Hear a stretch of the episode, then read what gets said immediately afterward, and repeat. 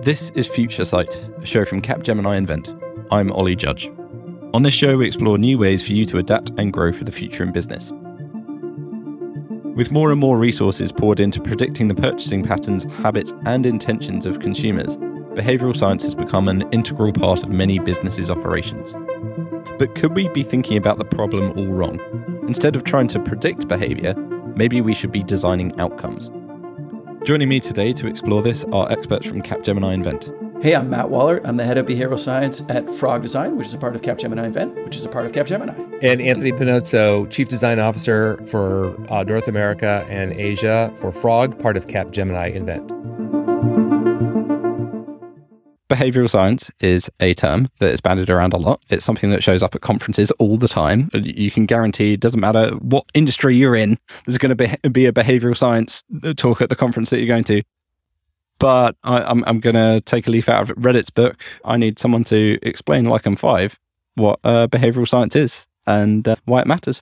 You're one hundred percent right, Ollie. And I, you know, I had hair once. I can remember a time when that wasn't true, when I went to conferences and no one was talking about behavioral science. I mean, it is a relatively recent innovation. And because of that, there are lots of different definitions floating around. It's rather like data science, particularly in the early days. Could have meant anything, right? Because so many things were happening. At Frog, we use a fairly simple definition. In particular, we mean applied behavioral science, not academic behavioral science. We're not in a lab doing studies. We're trying to actually change behavior in the world. So behavioral science for us is two things. It's behavior as an outcome and science as a process. So everything we do in the world, we do to change behavior. That's the point of everything we build. Even this podcast, right, is a chance to change someone's behavior, right? Everyone that listens, we're trying to get them to literally physically do something afterwards. Maybe it's engage with Frog as a brand. Maybe it's change the way that they build products. But there are outcomes that we want. And those outcomes are observable. They are observable behaviors. But we don't really talk about a lot of that this way. When we plan this podcast, it isn't, Ollie, like you called us up and said, okay, well, what behaviors do you want to change as a result of this podcast? And how are we going to make that happen, right? So it's centralizing behavior as that outcome. And then that unlocks the most beautiful thing that I think humans have ever designed, which is the scientific method, the scientific process. The scientific process is a designed thing. We didn't always have it. It's something humans discovered and developed. And it's one of my favorite things in the whole world because it tends to result in better outcomes. I wish I was a magician. I could just snap my fingers and get the behavioral outcomes I want. But that's not true. The single best, closest thing to magic that we have is science. And so we use the scientific method, which means observational science, right? Understanding the world around us, and then experimental science, actually intervening on that world to change it in order to produce behavior change. So for us, that's what behavioral science is. Cool. And can you give me some examples of what those outcomes look like? If we're looking at an outcome of a behavior, what are some examples? Like what what would like large products or companies that people may be familiar with, sort of how would that manifest? It's awesome. And I think Anthony probably has a lot of great examples from his own work and and, and Frog's work, but you know, almost anything can be a behavioral outcome, right? I wasn't exaggerating when I said the, the point of everything is to change behavior, right? And and it can change for the same object. So you could imagine a chair. Sometimes I, I ask people to think about a chair. Right? You can imagine the chair that gets people to sit in it for the maximum amount of time, where the behavior I want is sitting, right? That's different than the chair that I want you to look at, right? If I said, hey, this is going to be an object of art, the behavior I want is for you to look at this chair and never sit in it, right? Because it's very fragile and you should never sit in it. It's not comfortable at all, but it's beautiful, is very different from the uh, chair that says, well, I want you to buy this chair, right? Buying and looking and sitting are three different versions of what success might mean. And we would build different chairs, physically, literally different chairs, depending on which one of those we wanted. Anthony, did you have anything to add there, or are you uh, happy with uh, Matt's extraordinarily enthusi- enthusiastic uh, approach to that? Well, I, I love the I love the example, and I, I might just also add to an example that might be maybe in the realm of some of the clients that hopefully are listening here today. So if you think about design as coming up with a, let's just say a process, human-centered design is a process of coming up with ways to identify and solve problems for people or to meet their emotional and physical needs. What what design is really good at, and often is really good at, is working within an existing behavioral pattern. So, for example, in the in the what Matt just described, no one needs to be taught really how to sit. Like a, a desire to say take a break or have a rest or working the behavior. Like I walked into my office this morning. I approached my chair, I sat on my chair. If you go, say, and look at the e-commerce, there was a time when if you wanted to buy something, you you got in a car and you drove and you picked it up. And so in the early days of e-commerce, which people probably don't recall too much now, is that actually making a purchase decision, actually buying something on online was was a new behavior. And so therefore, people had to change their behaviors. And so in order to get people to adopt a new behavior, you have to understand, well, you can design the best e-com website in the world, right? It could be, have the best usability. It could have the, it could be the most beautiful. It could have the most, you know, incredible, rich way to, you know, to show a product. To, to you could swivel it. You could change its color. You could all do all of that. But what got people to actually change that behavior had really nothing to do with user experience design. It had everything to do with things that inhibited their behaviors, like fearing putting my credit card number online, or what if I buy these shoes and they don't fit? Now, how do I get them back? These were the inhibitors to e-com, not great user experience design. So as a, from a design perspective, the reason why we at Frog really felt that we needed to bring Matt onto the team and think about how do we inc- bring behavioral science into our process is because we don't just want to be satisfied with creating a great e-com experience. We want to uh, we want to understand what is going to either prevent or encourage people to shop online. And then we want to design a solution that addresses all of that in its entirety. So to build off that, it's kind of sounding like instead of just driving towards a certain K P I or a result, what you're trying to do is throughout the journey of what someone's doing, change their entire experience to drive a certain behavior. For example, like Netflix, instead of labeling stuff as drama, thriller, X Y Z genre, they, I don't know whether you guys know, but they have these like ridiculous tags for stuff that is like a thing like Bridgerton for women under eighteen and X Y Z. But that that retooling of how they went back to the beginning of their process and thought through that, hey, maybe the tools of how we categorize this and how we moved people towards a specific thing was wrong. Is that correct, Matt? Is this rethinking the whole process rather than just optimizing in a way that we would usually look at design and development, for example? Yeah, I think there's a couple of things in there. And I love that you mentioned Netflix. It was the very first, the very first time I ever talked at a company was at Netflix. I was asked to speak at Netflix U, which is their sort of Friday internal thing by the then chief product officer at, at Netflix on precisely this thing, choice design. How do you actually get people to find the things that are right for them? Netflix has a very interesting problem, right? Where some of the most attractive content at the time, this was prior to their original content efforts, were big blockbuster movies, right? But if everybody orders the D V D for a big blockbuster movie at the same time, you need a lot of big blockbuster movies. So they actually needed to shape a very specific behavior. I need people to go get movies that are not just the latest big blockbuster movie. Right? That was a very specific behavior that they need to change. And so then to your point, and I think Anthony's earlier point, that's when you start to consider pressures. We talk about all behavior being the result of competing pressures, promoting pressures, which make a behavior more likely, inhibiting pressures, which make a behavior less likely. I really liked Anthony's example of purchasing because people have this natural tendency to default to promoting pressures. When I want somebody to do something more, when I want to get Anthony to shop online, I gravitate towards, well, I'll make it beautiful or I'll reward him for doing it. Things that give him new reasons to do that, that increase the promoting pressure to doing that. But it turns out that's a bias that humans have, right? I've replicated this in my lab. If you bring together a bunch of people and they brainstorm, they will replicate a bunch of promoting pressure things. But in reality, you could be a very successful business focusing on inhibiting pressures. Look at Uber. Uber didn't make people want to go places, right? They're not in the business of that. And in fact, it's probably a worse experience. You went from a black car to the back of some guy's Tercel, right? But they reduced inhibiting pressures. Massively convenient, massively more cost-effective, right? Massively quicker, right? Oh, they reduced a bunch of inhibiting pressures. They didn't make you want to go somewhere. They just removed the barriers to doing so. And that was really successful. In Anthony's example, when you reduce the reasons not to pay online, not to shop online, that can be as powerful as giving you new reasons to shop online. I really like that. This and where we're going with this. I feel we've now established why this is important and how it's being used. But I, I feel like for a lot of people that have been doing things for a long time, or or maybe a process that has never really looked at outcome design or behavioral science, wh- wh- where do they even start? What what's the what are the first steps, and, and what's important to analyzing your process correctly for for a behavioral design take, and and what what kind of terms should we use to define all of the stuff that we're talking about here? It's a great question for us because this is what we are doing at Frog together, right? Anthony and I had a very, very long relationship and conversation before I came to Frog, right? About what could it mean to bring behavioral science to a to typically design-led firm, and how do those get blended together, and where do we start? So this is something we've been thinking about together for a very long time, and I, I'm curious to hear what his uh, what his answer is. You know, earlier I said, hey, look, behavioral science is behavior as an outcome, science as a process. I think we have to do it in that order.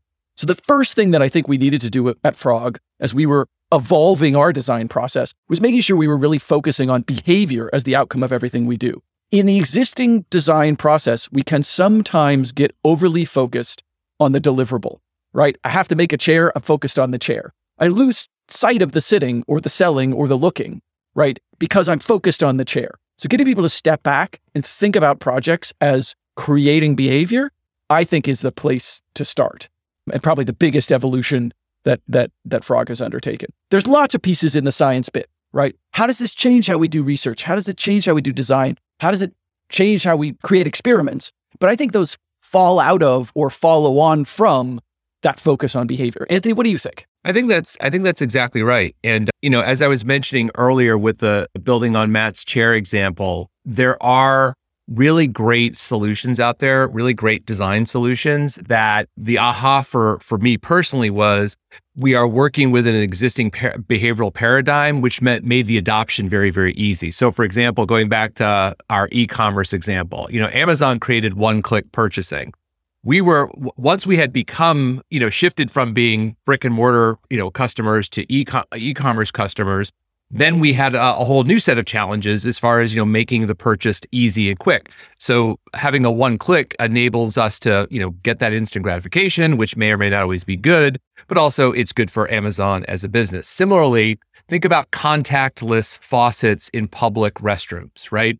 Instead of having to put your hands on these knobs and then have to, like, you know, grab, uh, you know, towel by, you know, cranking something, you're able to just, you know, wash your hands, dry your hands without actually touching anything, even entering and exiting the restroom without touching anything. So this is a behavioral pattern that existed. And so a great design has come up with better solutions that make it uh, more sanitary and more effective.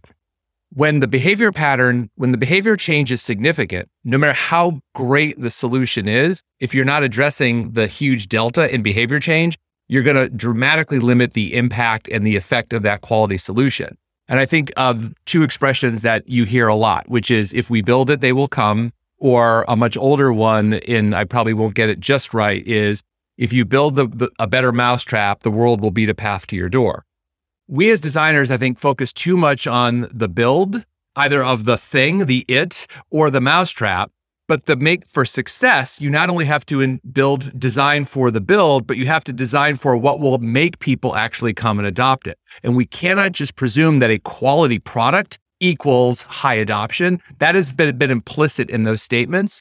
And so what we have learned is that if that, no matter how high the quality is, if it doesn't consider the behavior change that's required, then it's not going to succeed, which is why we have, over the last couple of years, been wor- working on an integration of behavioral science and human-centered design as a partnership and as a way to effectively get product, service, and experience design and development, you know, evolve the approach by by combining these two methodologies. One of the things that I really liked about what Anthony just said is there's also a piece here that's about inclusive design, right?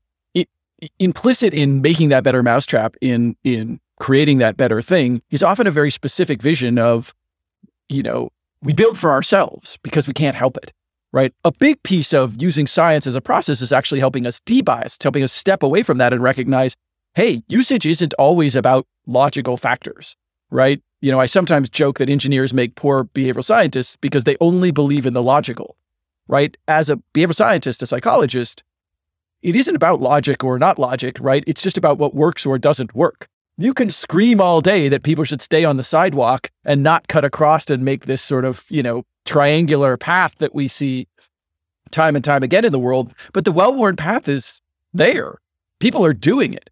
So pave that, make that the road, right? Rather than sort of trying to artist, artificially restrict what people do. I think it's really important that, you know, we use processes like behavioral science to de-bias the way that we approach these things to make them more inclusive. So uh, how do you how do you broaden your worldview so that you can begin to think like that? I, I think a lot of the listeners will be listening and going like, great, I want to do that. But th- there's there's definitely a sense of, you know, you, you've, you've got to change the way that you think about the, the, everything rather than just, you know, we're just going to have a look at our process here. So Matt, it, it, it sounds like you got some ideas here. So how, how would how would you get someone to kind of reevaluate their thinking and, and begin to do this kind of stuff? Well, so if we start with the point of everything is to change behavior and we need to get people to articulate behavior, it can help to have a way to do that. So we actually use a, a very specific articulation at the beginning of every project that we call a behavioral statement. So when a target audience has some limitations and a motivation, they will behavior as measured by data, right? When a group of people, who are we targeting, right? And and we don't want to impose our own descriptions. There's this tendency on companies to be like, well, twenty-five to thirty-five-year-old Latinx women living in L A. That's not how they're describing themselves, right? They're describing themselves as young women, right? And so you need to use their language, right?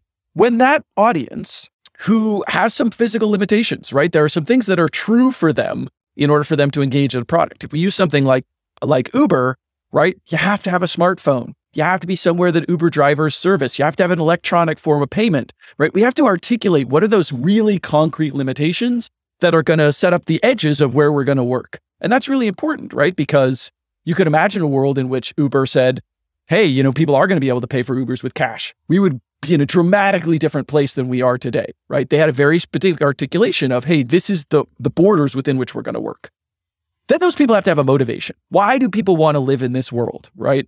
In this case, they have to want to go somewhere. If you don't want to go somewhere, you don't really qualify for the, the service that is Uber, the need meeting that is Uber. Then they will have a behavior, which in this case is to take an Uber. And then we have to measure that some way. We have to have some precise articulation of how are we going to make that behavior observable?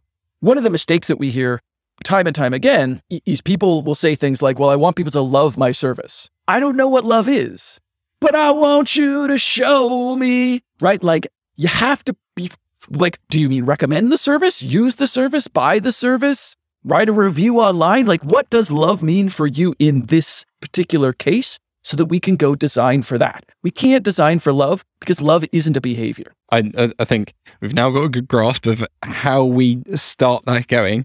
But some of the examples that you brought up, things like Uber, they're a startup, right? Like, they're, like they're, Greenfield, you can do what you want and, and build for that.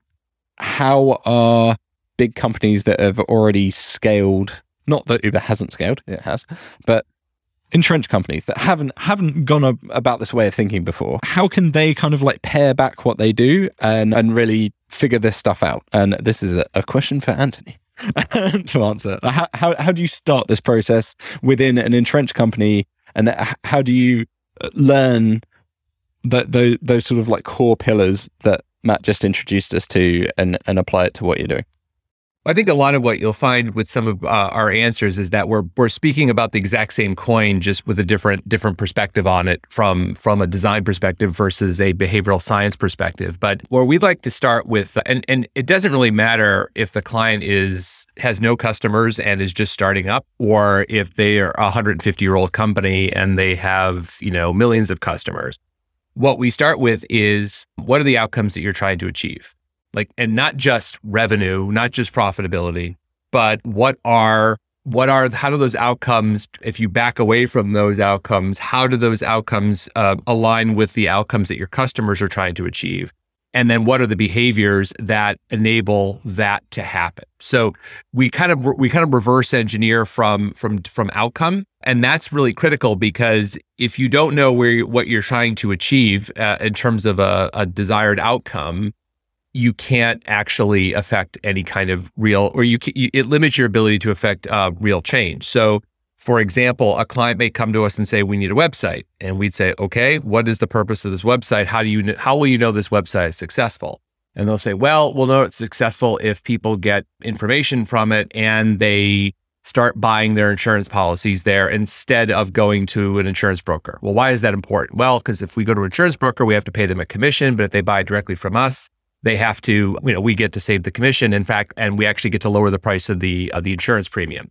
Okay, so the outcome is that really what you're trying to do is you're trying to get people to change their behavior from picking up the phone and talking to an insurance agent, but actually going to your website. Okay, why do people pick up the phone and talk to their insurance agent? Well, because they get personalized attention, they get a they get a dialogue, they get, you know, real time back and forth of the pre- questions that are important to them. Where where I'm going with this is we're trying to understand what effectively makes that option uh, attractive, so we could bring that to the desired behavior, and we're trying to figure out how to limit what makes the current option unattractive, so people again go to that desired behavior. So it's really about kind of drilling more deeply. At the end of the day, it's still about in selling insurance policies, but it's really about the pathway and the behavior change that's required for that pathway. So in all examples, you know, you're you're really having that conversation of what are we really trying to achieve here, because that sets up the stage for what Matt talked about, which is that behavior map. What is that future state that we want to we want to achieve? And then once we've identified that, then you can have, you know, a relatively traditional, at least start of a design process. You can start talking to people, understanding what those, what prevents them from, you know, buying their insurance online versus going to a independent uh, insurance uh, agent. And then that leads to understanding the, the journey. That leads to understanding the, the the the principles that will define the ideal experience for them. So you start to kind of, you know, not necessarily go back and forth between human-centered design and behavioral science, but you're kind of, they're kind of riffing off of each other as they go through the product development process. Okay, so curveball. What if the person that you're working with or the company that you're working with is super unimaginative and their outcome it, it isn't, isn't a new thing? It, you know, the same way that they've always thought about it, it's not going outside the box. They're not comparing themselves to their competitors and and what's going on in, like, in their broader market. How do you begin to introduce like like broader thinking there? And I, I we're we're going to come back to the thinking around the process, but you guys have been talking a lot about outcome. But w- what if the outcome? How do how do you set set that sort of like analysis path in the right direction so that you can build the process to the right kind of behavior at a later point? Well, you've hammered on one of the great things about behavioral science, which is you just named a behavior. Right? I want people to articulate something that might be traditionally thought of as maybe outside of the box, or to change the way that they are presenting something. Those are behaviors that I can design for. So if they're not doing it, one of two things is true. There's insufficient promoting pressure, right? There's not enough reasons to do it. Or there's strong inhibiting pressures. Those could be cultural, those can be structural, right? About half of the projects that where uh, a client has specifically asked Frog and Capgemini to apply behavioral science are internal behavior change projects. They're large companies that are saying, hey, we're going through shifts in our workplace. We want to change the behavior of our employees, right? How can you help us do that? We can apply the same behavioral change techniques. When we work together with a client and they're having trouble articulating some of these things, right? We use promoting pressures, like making it more fun. You get a little Matt Waller singing, you get energy, right? You you help them see how they're doing it in their life already. One of the things that can be really helpful is helping people recognize you're already a behavioral scientist in some way. If you are a parent, you are a behavioral scientist. You are always trying to get your kids to do things, right? And you're trying different things and seeing if it works, trying different things, seeing if it works. That's experimentation. You're just not thinking of it that way. So showing people how they're already doing this and that they can add formalized layers that will help them do it better could be really, really successful. Because to Anthony's point, I'm not trying to get you to do a totally new behavior. I'm trying to get you to do a behavior that you already do in a more sophisticated way. And so if we can help them build from where they are, that's often a very successful technique for them. And who's who's this for? Like, is this for like product managers, like looking at it? Uh, uh, you knew that question was coming, Matt. I saw you shake your head when I asked that. I, I'm going to argue it's it's for absolutely everyone, because we do this all the time, right? I, I have argued in the past that I could imagine the concept of a behaviorally science-informed C F O, right? The C F O has particular things that they want people to do, and they could design the policies and systems of the financial systems inside of an organization to do that. Now, are there places that are more amenable to behavioral science? For sure. Product, marketing, those are places that, you know, behavioral science design, behavioral science typically gets involved because they're often much closer to behavior. But as we talked about earlier, well, you know, half of the requests that we're getting are coming from H R departments who are trying to do complex transformations inside of their businesses, right? And so I I really do believe that it that there are closer and farther things, but everybody, this is something that they can they can bring into their process to help them. Like, question to Anthony here. Wh- where where have you seen this in practice? What kind of teams, what kind of products do you feel get the most out of this when when it, it's approached like this? Obviously, any process can change with a behavioral science analysis, but obviously there are going to be some that change more than others. Where would you say that the strength lies here? Well, I think two things uh, that come to mind. So first of all is, you know, we're talking about this in a way as if the application and integration of behavioral science in, say, the the design process or the product development process is common. It is not common. And that's one of the reasons why, you know, Matt joined Frog, was because we saw a gap in the market that most of the uh, our competitors and most of the in-house product teams, you know, were really designing a product and they weren't designing for the outcomes that that product was intending to deliver. And so that is why, you know, we're we are we are you know putting that we've been working on putting this together.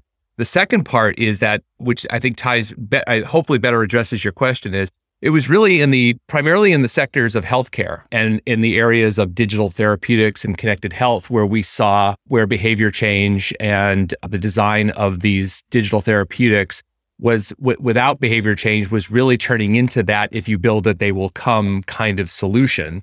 And and if this was because the magnitude of behavior change that is required for folks who are, say, newly diagnosed to a chronic condition or recently had an acute event that was life-altering, there's there are times when we as people just get, get you know, our lives get dramatically rewritten through through our healthcare. And furthermore, there are ways that we can minimize those those significant events if we are more proactive about taking care of ourselves and thinking about the behaviors that we can affect that can make us make us healthier. So a lot of healthcare companies were hiring behavioral scientists. We saw that as a trend, but what they were was they were they were kind of riding along, and, and they're, they're a little subject matter expert that rode in the sidecar. It was really great to have a smart person pop into the room and inspire you and t- say all these amazing things, but then you kind of went back and did your thing. And so where we think that healthcare is probably the one of the, the biggest areas, and financial services too, where it, it's any situation where we are doing something every day that is actually not in our best interest. So if you th- if you take you know customer service and and, and human centri- customer centricity to its logical conclusion, whatever the customer wants, they're right, so that just give it to them. But if the customer is suffering from multiple chronic conditions and they're not exercising and they have a stressful job and they're not taking their medication regularly, like, we don't want to continue to enable those behaviors. We want to help them get to a point where they can reduce that stress. They can better uh, adhere to their medication. They can better um, know how to eat, how to how to uh, better take care of themselves, because that behavior change will actually make them a happier and healthier person, which is which is ultimately what mo- uh, people want. And by the way, it also has a benefit on the healthcare system, because it means you become a lower cost and a lower burden to that healthcare system. So it's in the, and then similarly in financial services, you know, financial services companies, you know, uh, things have changed a bit, but, you know, encouraging you to spend on your credit card is good for them. They get the interest, they get you to keep spending. It's, but it's not exactly great for your retirement planning if you're putting too much money into the, you know, discretionary income or spending versus saving. But people don't know how to save. People don't know how to even invest. So if we can help people shift their behaviors from spend first to save first, but then become more sophisticated from save to invest, then you are actually creating a, a behavioral pattern that will help them have a more secure financial uh, life. And there's obviously so much uh, correlation between, you know, economic stability and uh, and health, health and overall health. So th- these are the areas where we think this approach is going to be most rewarding, because it will have the most impact and truly change and improve people's lives, and also help businesses, uh, especially in financial services and healthcare, you know, achieve their goals as well. Yeah, so uh, I, I would say that the first place that I experienced behavioral science being talked about was in fintech, but the the big conversation there was around shadow patterns and, let's call it, the dark side of behavioral science.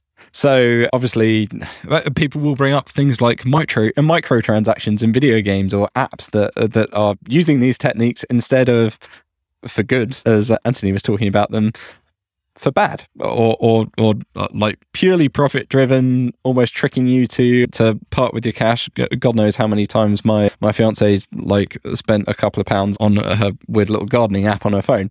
But so wh- wh- where's the balance here? So there, there is there's there's the good and the bad, but how should people be thinking about this? Obviously, there's some ethics involved and and some psychology and all that all that kind of stuff. Matt, could you help unpack how people should be thinking about this and and where where the the red lines are that people should be thinking about? Yeah, absolutely, for sure. It's it's no accident that that when I wrote the book on this, there's an entire chapter on ethics, right? Um, it, in fact, many people came to find out about behavioral science through ethical lapses, right? The New York Times loves to write to write articles about who Uber or Facebook or someone did a behavioral science experiment in a way that harmed people, and and it makes a good headline.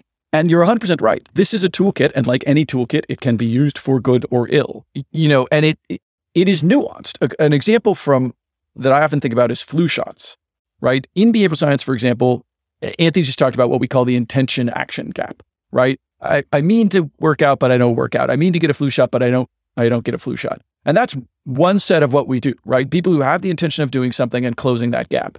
But there's another gap called the outcome action gap that is perhaps in many ways more ethically sticky. What do we do with Ollie who says, I don't want to get the flu, but I don't want to get a flu shot?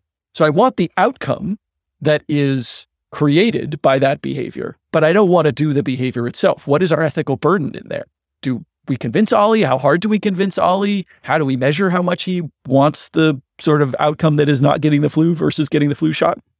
These things are hard. It isn't academic research, right? So we don't typically have an institutional review board or a very long prescribed policy on how to do this. It's the first thing that we could do is be transparent, both internally and externally, right? With our clients and in how we do things, we need to be clear uh, about what we're doing, because that allows us to, to get multiple perspectives on the ethics of something, right? So even just showing it to someone who hasn't seen it before and getting some feedback could be an important part of how we address ethical considerations. There's a there's a form of practical ethics that has to come into play here as we think about these things. And, you know, companies may have to decide, hey, look, you know, Ollie's been really clear he doesn't want a flu shot. I, I need to respect his choice in that, right? And find other ways. I'm not going to discontinue the conversation, right? But I'm going to, you know, see what other alternative pathways I can find for honoring Ollie's outcome intention, right? Which is making sure he doesn't get the flu. Hey, here are the things you can do that are not the flu shot that will help that will help you with that, right? And and so there's a certain amount of flexibility that that has to be involved in recognizing people's individual autonomy. I think I, let me let me say one more thing. Second take. A lot of this is about language, right? So when you read that New York Times article about the Uber behavioral science team or Facebook doing a behavioral science experiment, you'll see words like manipulate, right? Well, that's a very judgment-oriented word. You could argue that I manipulate my child all the time, right? When I try and get him to, you know, sit down and eat his dinner, and I use a variety of promoting and inhibiting pressures to make that happen, you could argue that I am manipulating him. But he wants to grow up, right? That is a thing he wants. He wants the outcome that is feeling better with food in his belly. He just doesn't particularly like the process that is eating food, right? And so it is my job to help him achieve that outcome through a process that works. And so I think, you know, stepping back, involving other people in the process and trying to avoid, you know, words like manipulate, and instead recognize that we're already doing this all the time. Everything is an option, right? My favorite classical ethical example of this, uh, before I turn this over to Anthony, is organ donation, right? Either the default is that you donate your organs, or the default is that you don't, right? And people have argued, well, if I make the default that you're donating your organs, I'm in some way manipulating you to donate your organs. But there has to be a default. Resetting that default to the thing that is good for society is not manipulating you, right? We are making a choice between two defaults. When I make the default, don't do it, well, it turns out people don't do it, the thing that is best for society, not because they don't care what's good for society, but because people tend to go with the default. And so in countries where you know, organ donation is the default, you see very high rates of organ donation, sixty, seventy percent. And in countries where it's not the default, you see very low rates, thirty, forty percent. That's not an accident, right? We need to be clear about, you know, we're already doing this all the time. What Anthony and I here are talking about is doing it in a more conscious, intentional, transparent, and inclusive way. Nice. Anthony, your turn. I, I just commenting on the on the the ethical implications of this kind of work. One thing I wanted to say is that, you know, we are, uh, we in the, you know, Google used to say something like, you know, do no evil. Our, our philosophy on this is basically, we're not doing this to sell more Twinkies. We're not trying to get people to eat more Twinkies. We're not trying to get people to do things that are ultimately, you know, harmful to them. And now that's obviously a very tricky p- place to be in, because you could also say, well, who am I to decide what's harmful to somebody else? But what What we as a company do is, you know, with all the clients that we have, you know, there, there's there's a there's an implicit understanding that our values are largely aligned. And there are times, and have been times in the past, when we haven't been aligned with the values of a of a prospective client, and we've chosen not to engage with them because of the, you know, the the values that they have and and the, and the gap. And so that's something that we're always minding, because especially today, as organizations are becoming more political, that, you know, that values are becoming more forefront in these conversations. So I think, you know, just, I, I think it kind of just, just to add that in practicing this, this work, it does require a, a very keen focus, and, and, and you become more aware of what your values are in ways that you may not have considered based on the different types of business problems that clients may have. So I wanted to just state that, you know, that the, the, there is a, a, a strong responsibility that comes with this. And, you know, but we think that, you know, at least in in, in focusing on healthcare and focusing on financial services, and, you know, not the get you to spend more, but more the the, the saving behaviors, that this has been this has been very effective, because I think we are, you know, people are saying they wanna they don't wanna be they don't wanna have they're afraid they're not gonna have enough money for retirement. So if we're coming up with ways to help them have more money for retirement, then we're doing our job. There's a fundamental belief here in the long term, right? One of the natural outcomes of behavioral science, because of what turns out to be good for people, is shifting people towards a long-term perspective and recognizing how their behavior change fits into a long-term perspective, which every piece of academic research ever done tells us is the path to profitability. The longer you can look into the future, right, the, the better you are able to create a long-term profitable business. And behavioral science is an absolutely key step in doing that. And it's something that comes out naturally in the process time after time. When we're talking about behavioral science, and like, as, as this becomes more of more more of a, a theme, something that keeps coming up in meetings, and, and more people start subscribing to it, there's going to be a lot of boardroom bad words and proposals for things that you would that you should run a mile from.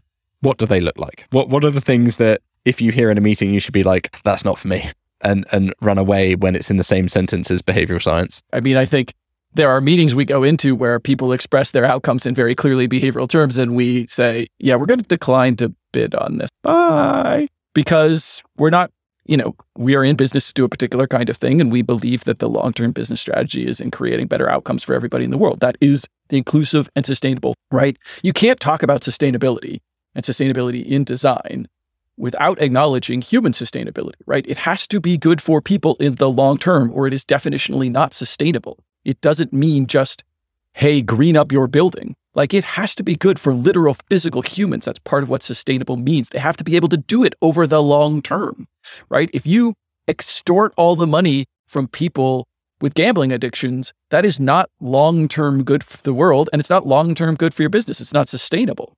Right? So when we talk about bad behavioral science, we have to talk about bad behavioral science process. Anthony talked about bad behavioral science outcomes, right? Hey, these outcomes are the wrong ones. If you're a business and you're trying to buy behavioral science from the various consultants who are going to try and sell you snake oil right now, I think there's a couple things you got to look out for. One, they have to have a transparent process. If they can't explain to you in the first meeting what it means to do behavioral science in this context, that's a problem, right? It shouldn't sound academic, convoluted, closed box, right? Anything that's not transparent. When Anthony and I walk into a meeting together, I'm very clear. Hey, this is the four-step process we're going to go through. We're going to articulate a behavioral statement, right? We're going to understand what behavior we want. We're going to do some research that's going to help us understand those promoting and inhibiting pressures in the world today. We're going to go through a design process that's going to design against those pressures. And then we're going to run some experiments that help us understand were we successfully able to change behavior. It should be that simple, that clear. And if it isn't, you should run. I think if there are reasons for time and budget where sometimes we're not able to run an experiment, not able to do a pilot, not able to show that we're able to create the behavior change. But if they don't at least encourage you in that direction, if they don't at least offer you that, that is also a sign of uh, that it's problematic. This is not just a novel way of doing research. Behavioral science means showing that you changed behavior at the end of the project. And if, if you aren't able to do that for logistical constraints, I understand. But if someone shows you a proposal that doesn't include it, where they don't bring it up, where they don't start from that place, where they don't reveal the whole process, that's also problematic for me. It's fine if someone's selling you only a phase in a larger process. I understand why that happens, but they need to be articulate about where that sits in the overall process so that if they're not doing that work, you can do that work. Because we don't know that we change behavior until we show that we do.